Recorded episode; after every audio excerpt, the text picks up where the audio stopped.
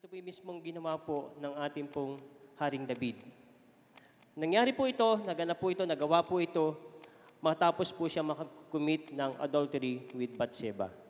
Tapos po siya po ay magkaroon ng pagkakasala. Kaya ito po, ang Psalm 51, ito po ay nagpapakita ng true repentance. Ng true repentance. At makikita ko natin dito yung buhay ni Haring David kung papaano po siya tunay na nagsisi sa atin pong Panginoon. Dito po nakumpos yan at talagang kitang-kita po natin sa pagkabasa ho natin na taos sa puso ni Haring David ang kanyang paghingi ng tawad. Kaya lagi niya sinasabi, cleanse me, wash me, linisin mo ako, patawarin niyo po ako. Nandun yung kanyang taos puso na paghingi ng tawad. So ngayong araw pong ito, ngayong umaga pong ito, pag-aralan po natin ang true repentance brings restoration. Gusto niyo ba na tayo po ay ma-restore ng ating Panginoon? Amen? Sino pong magusto ma-restore ng Panginoon ang ating mga buhay? Pakitaas ng kamay. Lahat po tayo naghahangad na ma-restore ng ating Panginoon. Hindi po tayo perfect. Sino po dito perfecto? Lahat tayo nagkakasala. Lahat tayo nagkakamali. Pero ang Diyos ay may tinuturo sa atin. Dapat maging tunay yung ating pagsisisi sa ating po mga pagkakamali. True repentance.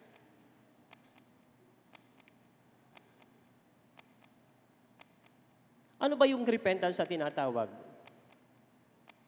Sabi nga po sa Bible po, ito po ay binanggit ng 959 times sa Bible. Ibig sabihin, napakahalaga sa Diyos ang tunay na pagsisisi. Napakahalaga sa Diyos na tayo po ay tunay na nagsisisi. Pag sabihin na ito po ay halos isang libong beses na binanggit sa Biblia, Ibig sabihin ito po ay mahalaga. Pag malimit ulit-ulitin ng Diyos na pinagagawa po sa atin, ito po ay napakahalaga sa puso ng ating Panginoon.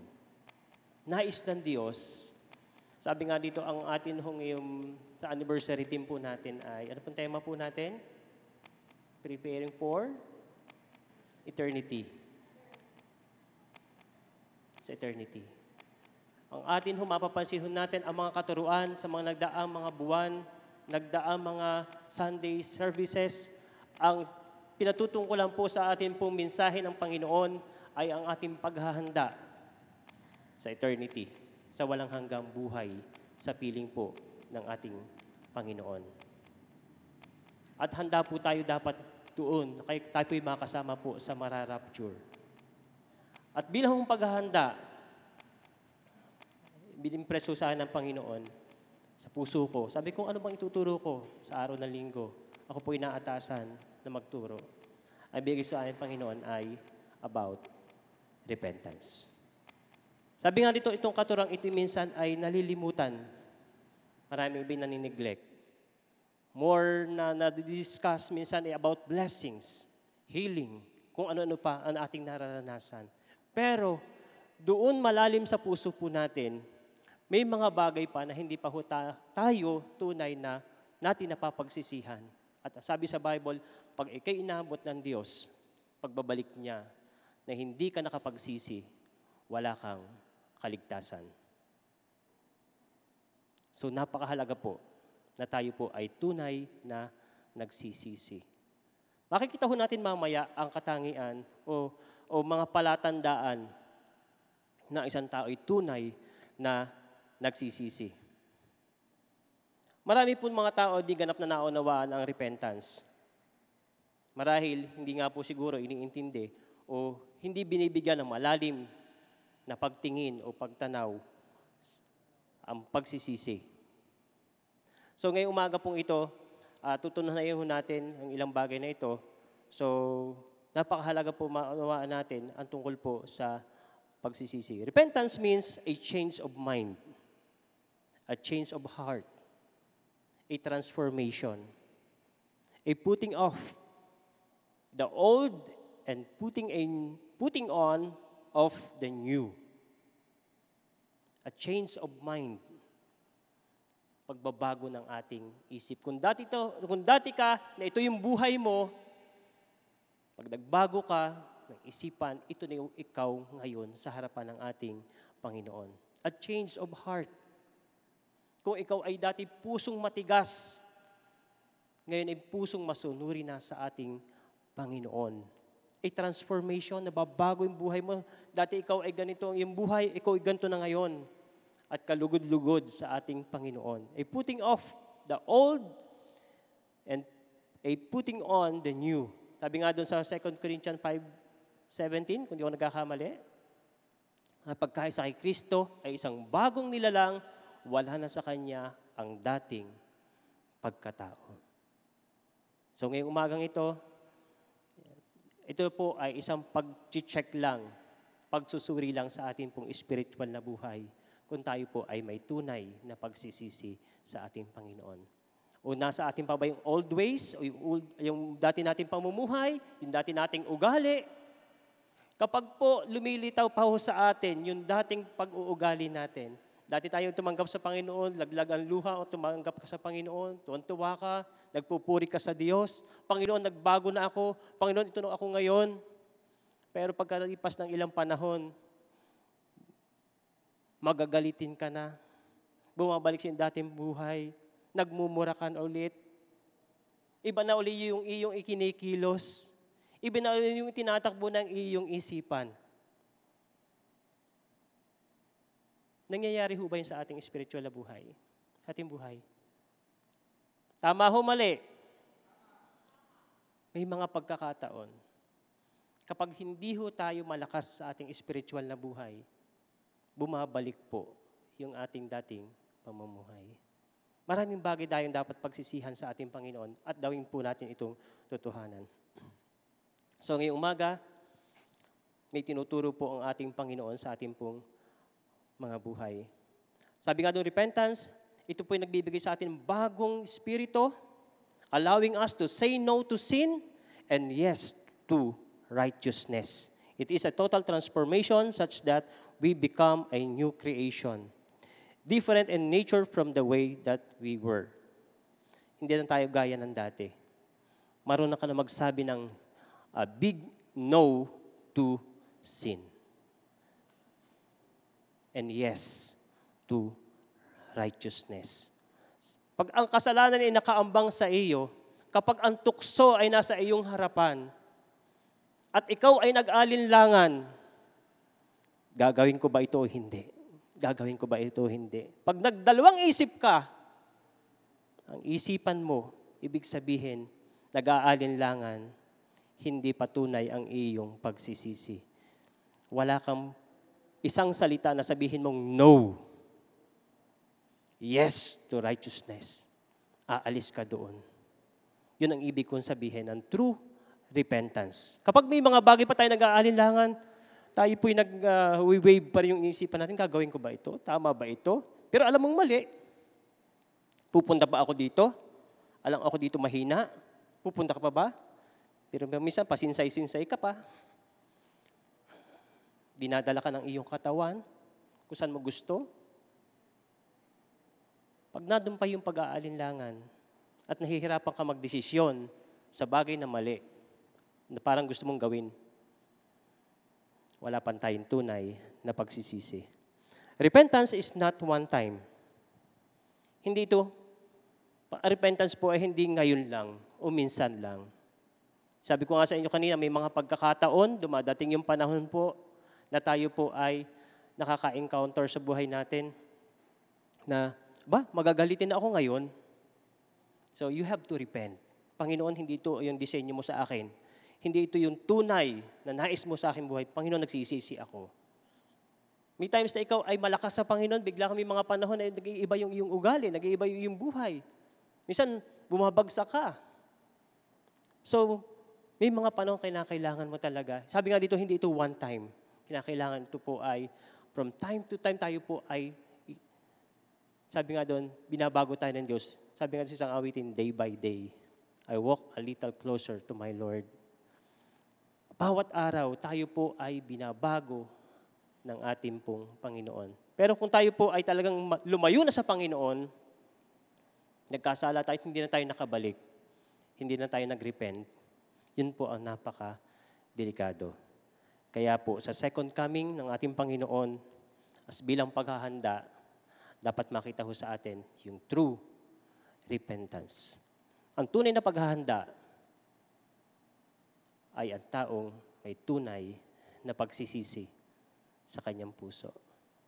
Pag wala yung tunay na pagsisisi, kahit anong praise and worship mo, kahit anong basa mo ng Word of God, at kung walang talab sa iyo at walang nababago sa buhay mo, pagdating sa dulo pagharap sa Diyos, kapahamakan mo pa rin ang iyong tatap, ang iyong pupuntahan. So napakahalaga po ng true repentance. At kailangan po talaga natin ng repentance. Sabi nga doon, God is holy and perfect. Kaya yung sabi nga doon sa aklat ng Isaiah chapter 43 verse 15 says, I am the Lord, your Holy One. Psalm 99 verse 5, He is holy. 1 Peter chapter 1 verse 16 says, Be holy for I am holy. Marami yung sa Bible sasabi kasi banal po ang ating Panginoon. Kaya tayo din pagharap sa ating Panginoon, tayo po ay magpaka-banal. Tunayin po natin, gawin po natin tunay yung ating pagsisisi at pagsunod sa atin pong Panginoon. Sabi po sa aklat ng Joel chapter 2 verse 12 to 13. Sabi po dito, Gayon man, sabi ni Yahweh, mataimtim kayong magsisi at manumbalik sa akin. Mag-ayuno kayo, manangis, at magdalamhati. Magsisi kayo ng taos sa puso. Ulitin ko. Magsisi kayo ng taos sa puso. At hindi pakitang tao lamang. Magbalik loob kayo kay Yahweh na inyong Diyos. Siya'y mahabagin at mapagmahal. Hindi madaling magalit at wagas ang pag-ibig. Laging handang magpatawad at hindi nagpaparusa sa nagsisisi. Hindi siya nagpaparusa sa nagsisisi. Ang nais ng Panginoon ay taos puso na pagsisisi. Ang sinasabi ho dito, binibigyang emphasis ho dito, ang talagang napakahalaga sa Diyos ang pagsisisi. Sabihin mo sa katabi mo, magsisi na tayo. Ayan. Masyado tayong seryoso. eh. Pag, pagtayo ko pa lang din, eh, mukhang seryoso seryoso na ano ho. Ako, seryoso din ho ako magturo. Ay, hindi ho ako mapagpatawa, pero po ako ay talagang seryoso din ho. Hindi ako mahihingiti. Uh, baka wag na lang yung ma-misinterpret, pero uh, ganun ho ako talaga magturo. Kailangan talagang seryoso. Sapagat ang Diyos ho natin ay seryosong Diyos. Ang Diyos natin hindi Diyos na nagbibiro sa atin. Pag sinabi niya, gagawin niya, siya po ay may isang salita. Pag ang nais ng Diyos ay taos pusong pagsisisi, yun po ang ninanais ng Diyos ngayong umaga sa atin pong mga buhay. Alam ho ng Diyos kung ating pagsisisi ay tunay o hindi. Ang Diyos po natin ay hindi po natin pwedeng mais, hindi natin pwedeng maisahan ang Diyos. Hindi natin pwedeng dayain ang ating Panginoon. Misan, sabi nga sa Old, sa, sa Old Testament nga, nagdadamit pa ng damit na ano, damit yung suot doon, damit na sako, nagpupunit o nagpupunit ng damit para ipakita po sa publiko na siya po ay nagsisisi. Pero ang sinasabi po sa salita ng Diyos, ang gusto ng Panginoon ay yung ating puso ang ating ibigay. Sabi doon, rend your heart and not your garments. Ang nais ng Panginoon, yung ating puso ang ibinibigay ano po, sa ating Panginoon. So ngayong umaga po, talagang um, bigyan ho natin ng pansin ang um, Psalm 51 natin ho binasa kanina. Yung sa Psalm 51. At marami pong tuturo sa atin sa tungkol po sa pagsisisi. Ilang bagay lang ho ito aking tatalakayin, mga limang bagay lang ho. So, mabilis lang naman ho ako magturo. Sabi dito, hindi lahat ng taong ikinukorek o nire-rebuke ay totoong nagsisisi. Ito hong quotation to, nakita ko ito, nabasa ko ito, narinig ko po ito kay Pastor Joey Crisostomo. Kasi itong katuroan ho ito, ay bilang ho, dala na rin ho ng pag-aaral sa mga katuroan ng mga pastor, at ho ating pinagsama-sama, at ito po ay atin hong pinag-aralan. Sabi nga dito, hindi lahat ng tao yung kinukorek, nare-rebuke, ay totoong nagsisisi. Sabi dito, may mga taong kapag itinama, o ikinorek mo, ay yuyuko lang at sasabihin, I have sinned. Ako'y nagkasala o nagkamali. Sorry. Hindi lahat ng tao ay mapagpakumbaba. Tama ho, mali. Hindi lahat ng tao ay nagpapakumbaba. Lalo pag ikinasa kalsada, ano ho, isa ni, hindi mapagpalamang, yung parang simpleng daan lang eh, hindi ko pa mapagbigyan. Kasi mataas. Ay, pinasukan mo one way, ikaw ang mali, yung isa ay nasa tama, nagsalubong kayo, sinong aatras? Yung tama o yung mali? Nalala ko ho yung ah, taga Manila, isa ho namin kasama dati sa Lasal. Pumasok siya sa one way, may kasalubong isa, wrong way. Siya tumigil. Alam nga siya umatras, marami na sa likuran niya, ay siya ang mali, dapat siya ang atras. Hindi ho siya nagbigay, yung nandoon. Hindi tumigil. Ano yung ginawa? Nagpakita ho ng baril yung, yung mali. Sinabi ako kung anong posisyon, kung anong trabaho. Ah, lakas pa ng loob magsabi kung anong posisyon, kung anong trabaho. Alam na ho, pag may baril, ano ho nyo? Alam na ho siguro kung ano. Eh hindi, nanin- nanindigan no, kasi nasa tama ho ito aming kasama. Hanggang sa kundi pa inaawat po ng ah, yung enforcer. So, maraming tao ang hindi marunong magpakumbaba o hirap na hirap magpakumbaba. Sabi nga dito, it takes humility to be corrected. It takes courage to repent. Hindi madaling umamin ng kasalanan madalas.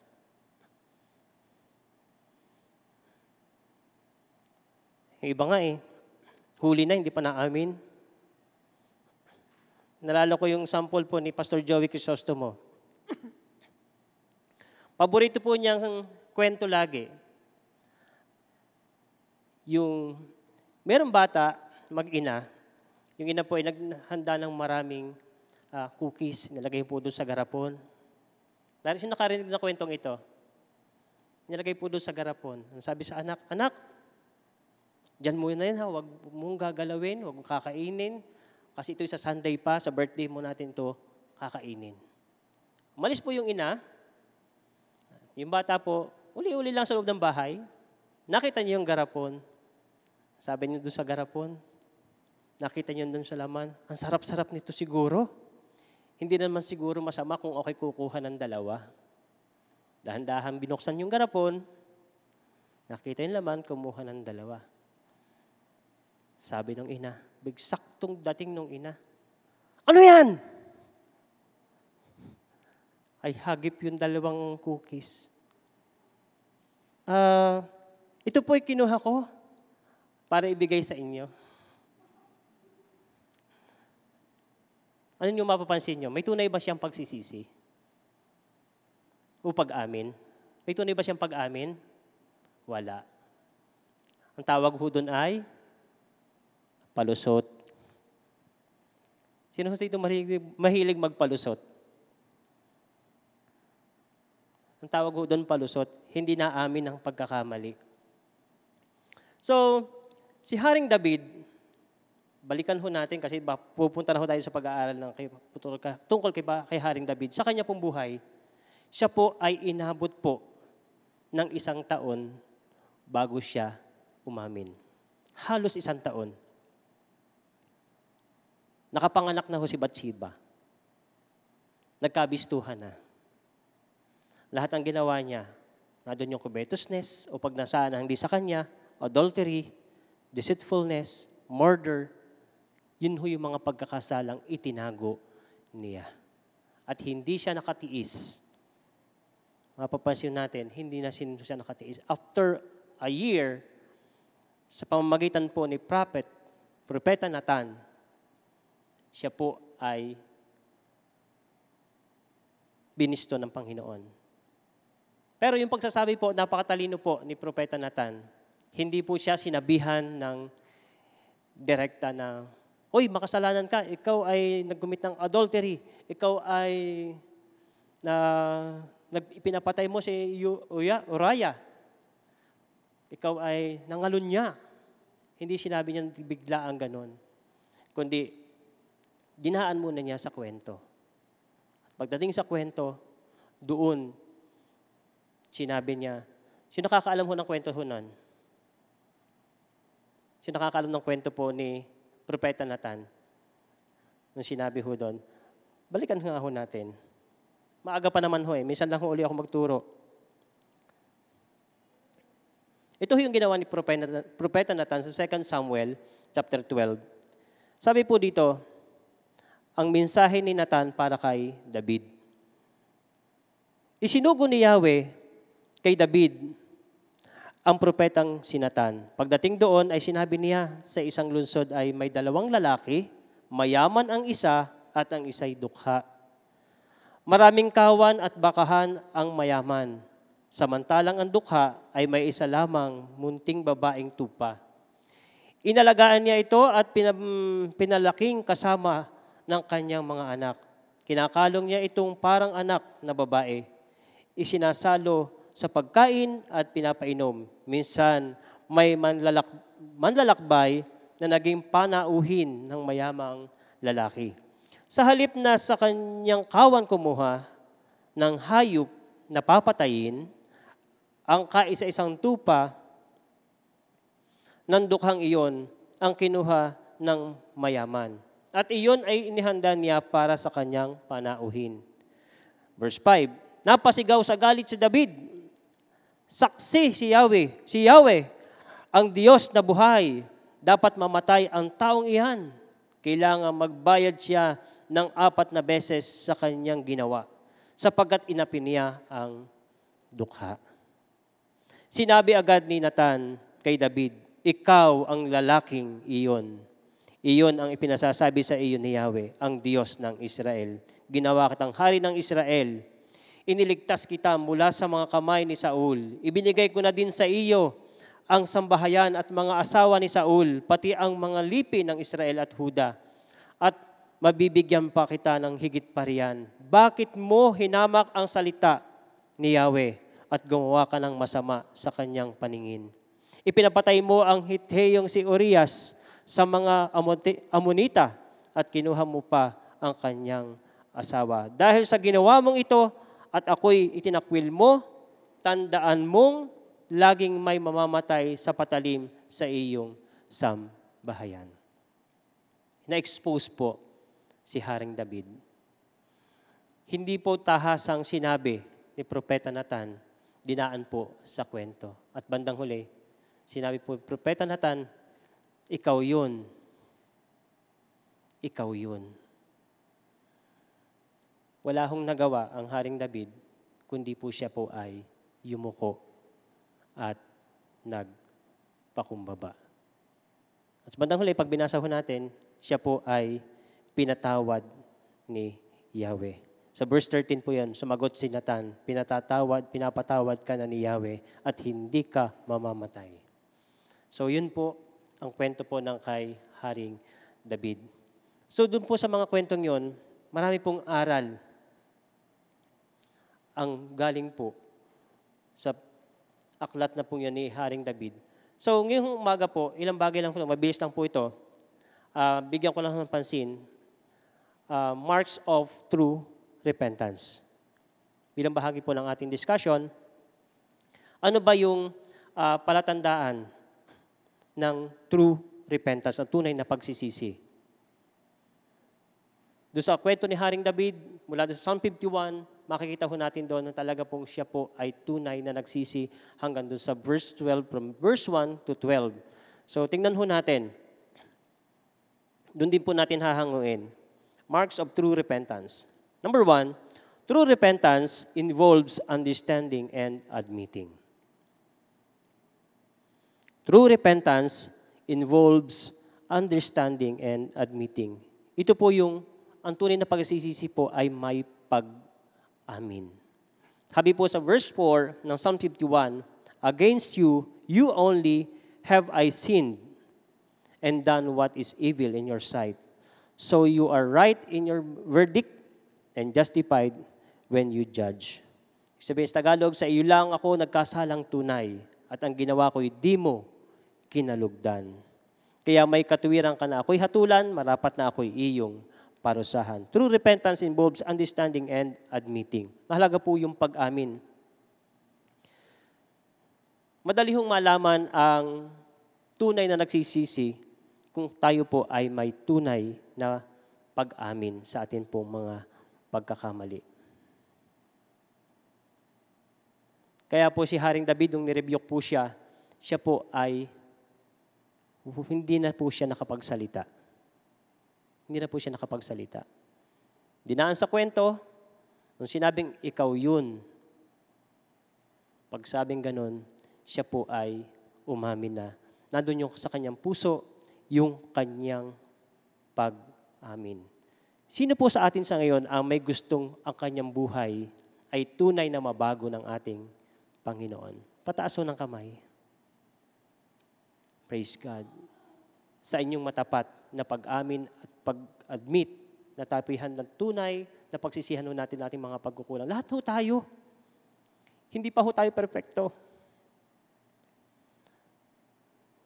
Bigla-bigla nang alam, may mga ugaling na malabas sa sarili natin. Ha? Ako ba ito? Magugulat ka na lang. Then magsisisi ka, Lord, patawad po. Panginoon, patawarin niyo po ako. Ang may tunay na pag-amin, ito po yung tunay na pagsisisi. Yung pag nakita mo yung iyong buhay, alam mo, mali sa sa iyong ginagawa, aminin mo na kaagad sa ating Panginoon. Pagsisihan mo na kaagad. Na doon yung tunay na pagsisisi. Kapag ang tao po ay nagja-justify sa kanyang pagkakamali, eh kaya naman ako, ginawa ko yun eh, dahil ganyan, dahil ganito. Kapag tayo po ay nagja-justify sa ating sarili, wala yung tunay na pagsisisi. Eh, hindi man sinabi ni Haring David, hindi ka naman ako natukso kasi doon siya naligo eh. Hindi siya naglagay ng tabing. Hindi siya ho nag-justify kung ano kanyang mga pagkakamali, kundi siya talagang umamin sa kanyang pagkakamali. So mahalaga din po yung pagkaunawa at pag-amin sa ating pong kasalanan. Pangalawa, true repentance dapat po yung approaching God. Ang tunay na pagsisisi, uh, ikaw ay lumalapit sa Panginoon. Nandun yung iyong paglapit. At ito po yung na meron po tayong openness, nandun yung honest confession, tapat yung iyong pag-amin sa iyong pagkukulang. Sabi nga po sa verse 3, mga pagkakasala ko'y kinikilala di ko malilimutan, laging alaala. Talaga pong yung paglapit po ni Haring David, lagi niya sinasabi yung kanyang pagkakamali sa atin pong Panginoon. Siguro po, matingin man siya sa kanan, matingin siya sa kaliwa, kahit siya nakapikit, nakikita niya yung kanyang kasalanan. Kitang-kita niya yung kanyang pagkakamali na ginawa. Kaya ang ginawa po niya, siya po ay lumapit sa atin pong Panginoon sa kanyang mga pagkukulang. Siya po ay umamin. Na doon yung kanyang pagsasabi, Panginoon, nagkasala po ako sa iyo. Panginoon, nagkasala po ako laban sa iyo. Sa ating pong kalagayan ngayon, sabi ko nga, uh, nag-reveal sa ng Lord kagabi, sabi, yung panahong ito, hindi po ito sa atin ho sa ating mga buhay, ano po, sa panahong ito, hindi ito yung panahon na para po tayo po ay malugmok sa ating spiritual na buhay. May mga pagkakataon tayo po ay nanghihinawa, napapagod, nagsasawa. Tama ho mali. Kakaumay na eh, lagi na may at maya eh, merong, may pang Wednesday, sa Zoom, FB, bombard tayo ng lahat. Ang dami, no? Pero minsan pag hindi ka sumama, wala kang tunay na pagsisisi sa iyong buhay o tunay na pagsunod, lahat ng papanoorin mong yon, wala yung talab. Tama, mali. Pag ang ramdam mo sa sarili, parang wala lang yung napapanood ko yun. Pagkakatapos, eh, matapos mo lang yung, yung service, ibig sabihin, there's something wrong sa ating mga puso. It's time na tayo po ay mag-repent sa atin pong Panginoon. May tinatama po ang Panginoon. Mahalaga po tayo po ay lumalapit sa Diyos. Magtapat tayo sa Panginoon. Panginoon, ako po'y nanghihina na. Panginoon, na nakikita ko sa palibot ay puro kahinaan ng mga tao, puro mm, nakikita ko natin sitwasyon sa gobyerno, o ano mga nangyayari na magpapahina sa atin. Tayo po ay lumapit sa Panginoon. At yung tunay na paglapit natin sa Panginoon, pag-amin sa mga pagkukulang, dito po tayo handang tulungan ng atin pong Panginoon. Ngayong umaga po, nais ng Diyos na tayo po ay itama ng Diyos yung ating pong mga puso. Ganuman kasama ang nagawa ng ating mga puso, ang Diyos ay eksperto sa pagtutuwid ng ating pong mga puso. Sapagkat ito po yung trabaho ng ating Panginoon. Siya po ay tumitingin hindi sa panlabas na kaanyuan, siya po ay tumitingin sa atin pong mga puso. So, pangatlo, true repentance involves godly sorrow for the sin committed. Yung, yung ginawang kasalanan ay talagang, ang tingin mo doon, namimigati ka, inaayawan mo talaga yung kasalanan. Hindi dapat mo uh, ginagawa yung mga bagay na yon. Sabi nga dito, unless you see it is evil, patuloy pa rin gagawin ang kasalanan. Kaya si Haring David, dun sa verse 4, sabi, against you, you only have I sinned and done what is evil in your sight. Ang tingin niya doon sa lahat ng pagkakamali, evil. Yung covetousness, adultery, murder, at iba pa niyang ginawa, ang tingin, doon, ang tingin niya doon ay evil. Pag hindi ganun ang pagtingin natin sa mga bagay na alam natin mali, tayo po ay maaring madaya ng kaaway. So yun po. Ang pang-apat, true repentance accepts the consequences. Ang tunay na pagsisisi ay tinatanggap po yung mga consequences. Yung mga nang, sa kabila na gawa mong yun, handa tayong tumanggap ng mga disiplina kung anong ating nagawa. Kasi Haring David, sabi niya, marapat na ako'y iyong parusahan. Tanggap niya kung ano yung bibigay niyang parusa. Kaya doon binanggit po, doon sa, uh, uh, doon sa ating binasa kanina, 2 Samuel chapter 12, ang sabi doon, ang sabi ni Yahweh, laging mamamatay sa patalim sa iyong sambahayan. Sinabi pa rin na Yahweh, pag-aawayin ko ang iyong sambahayan sa harapan mo'y ibibigay ko ang imamong ang iyong mga asawa at sisipingan sila sa lahat, sila kahit sa katanghaliang tapat. Ibig sabihin, tanggap ni Haring David kung ano yung mga consequences na kanya pong, na binigay sa kanya ng ating Panginoon. Marunong tumanggap ng disiplina. Ang panlima, true repentance involves this, I desire to be clean. Psalm 52, 51 verse 2, ang sabi po dito, Linisin mo sana ang aking karumhan at patawarin mong aking kasalanan. Wash away all my iniquity and cleanse me from my sin. True repentance involves a desire to be clean. Ang tunay na pagsisisi ay may lakip na gusto po tayong, may desire tayo pagnanasan tayo po ay malinis. Sino, may, sino nagnanais tayo ay malinis ng ating Panginoon? Nasain po lagi natin na tayo po ay linisin lagi ng atin pong Panginoon. And true repentance involves a desire to be clean. At ito ang nais ng ating Panginoon. Sabi nga doon sa isang awitin, Purify my heart. Ano ay, Brother Jonas? Let it be as gold and precious silver. Purify my heart. Sabi nga po, yung awiting yon ay nasulat. Ito daw po ay sa US, uh, 1 million uh, na kalalakihan. Nagkaroon ho sila ng covenant na magiging pure sila, magiging malinis. Kaya ito nabuo yung awitin, purify. Naging sikat ho yung awitin yan. Purify my heart. Pero tayo po, isang sumikat din sa panahon yon ay sa atin naman ay yung Pusong dalisay ang aking nais, nalikhain, O Diyos, para sa akin. Pwede ho na ba nating awitin? Pusong dalisay ang aking nais. Gusto ko marinig ang mga boses. Sige po. Minsan pa, Pusong dalisay ang aking nais. Nalikhain, O Diyos, para sa akin. Ang nais ng Diyos na tayo po ay dalisayin.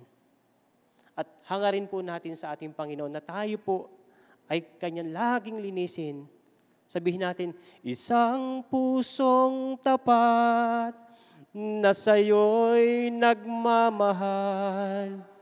Isang pusong sa'yo'y walang alinlangan. Isang pusong tinitibok, ika'y parangalan Handog ko'y pagpupuri sa iyo lamang, Jesus. Yun ang nais ng Diyos. Pusong malinis, sang pusong tapat na sa Kanya'y sumusunod. Bawat araw, bawat sandali, ang nais ng Panginoon, tunay na pagsisisi at lagi tayo naghangad, lagi tayo may, may binagong puso para sa atin pong Panginoon. At kapag huy ating napanatili, hindi ho mahirap na maghanda sa second coming ng ating Panginoon. Kasi ang titingnan ng Diyos ay ang ating pong mga puso. Pag nakita ng Diyos, tapat, malinis, ayos sa kanyang harapan ang ating mga puso sa rapture, kasama po tayo. Pero kung ang puso mo ay nagmamatigas, nananatili ka pa rin sa dati mong ginagawa, dating pamumuhay, dating ugali, nag-aalinlangan ka pa sa paggawa ng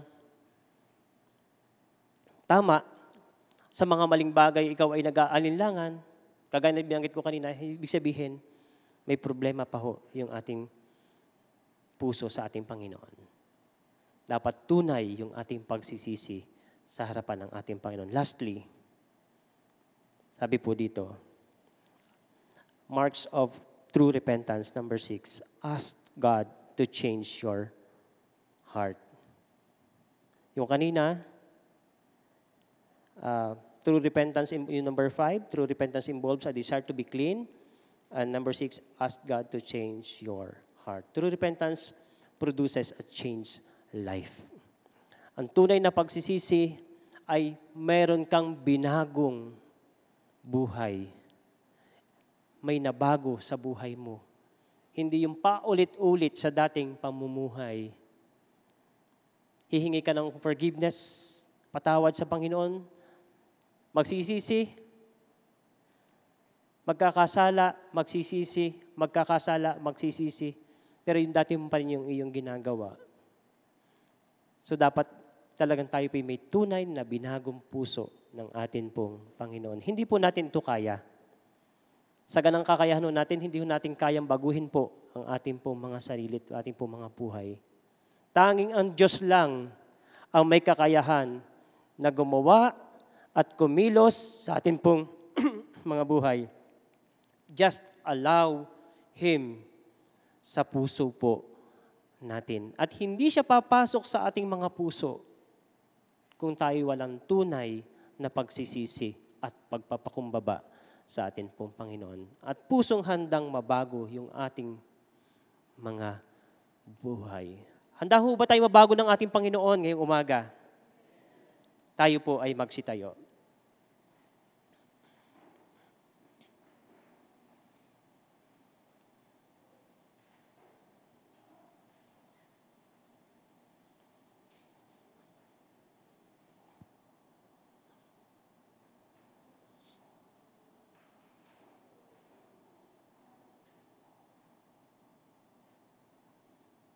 Kayo ho ba'y minatutunan ngayong umaga po?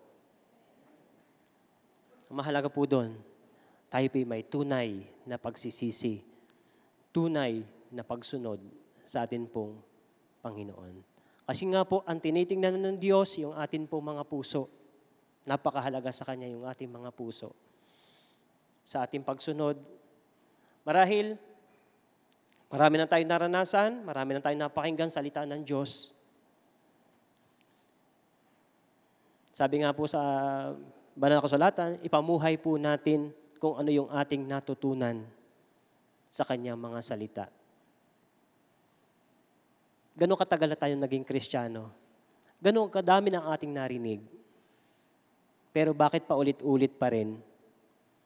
May mga bagay sa buhay po natin ang hirap baguhin. Kahit pa ulit-ulit mo naririnig, nagyayes ka, Lord, maraming salamat sa iyong mga salita. Pero paglabas mo ng pintuan sa aktwal mong buhay, may mga bagay pa rin na hindi mo magawa ng totohanan ng, sa harapan ng ating Panginoon. Bumabagsak ka pa rin doon sa bagay na yun. Yun po ang hingin po natin sa ating Panginoon ngayong umaga. Baguhin ng Diyos na totohanan yung ating mga puso.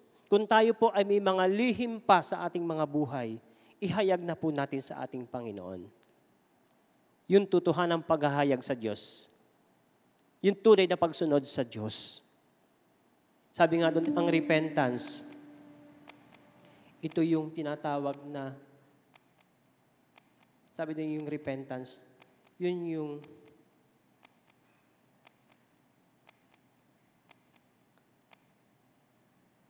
pag-alis sa dating buhay at pagdako mo naman patungo sa ating Panginoon sa bagong buhay. Hindi mo nahaharapin yung dati. Hindi mo na siya babalikan. You have a changed life. Mula dun sa luma, ikaw ngayon ay pawang bago na. At ito po ang pinakamahagandang paghahanda po natin sa second coming ng ating Panginoon. May puso tayong dalisay, may puso tayong tapat sa ating Panginoon. Awit po tayo ng isang angkop na awitin. Ng aking buhay, Nagsusuko ko ng aking buhay. binubuksan ko ang aking puso. Binubuksan ko po ang aking puso. Iniaalay ko ito sa iyo. Inihalay ko ito sa iyo. Linisin mo po Linisin mo po ang aking puso, ang aking puso, ang aking buhay, ang aking buhay, ang aking isipan. ang aking isipan. Patawarin niyo po ako. Patawarin mo po ako. At linisin mong tunay. At linasin mo po. Ng iyong banal na dugo. ng iyong banal na dugo. Gawin mo kong busil, gawin mo kong busilak. Gawin mo pong busilak. Sa iyong harapan. sa iyong harapan. At sa oras na ito, sa oras na ito. Tinatanggap kitang tunay. Tinatanggap kitang tunay. Bilang Panginoon.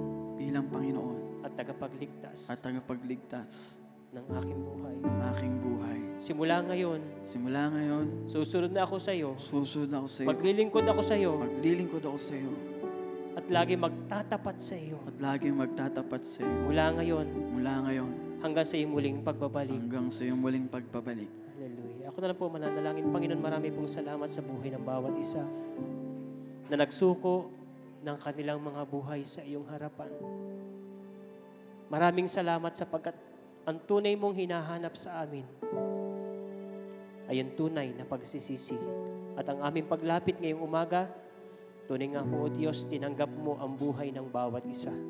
Ano man ang aming kahinaan, ano man yung aming mga pagkakasala, ano man yung aming mga kakulangan, na hindi namin napagsisihan dati ng tunay, ngayong umaga kami po ay iyong tinanggap.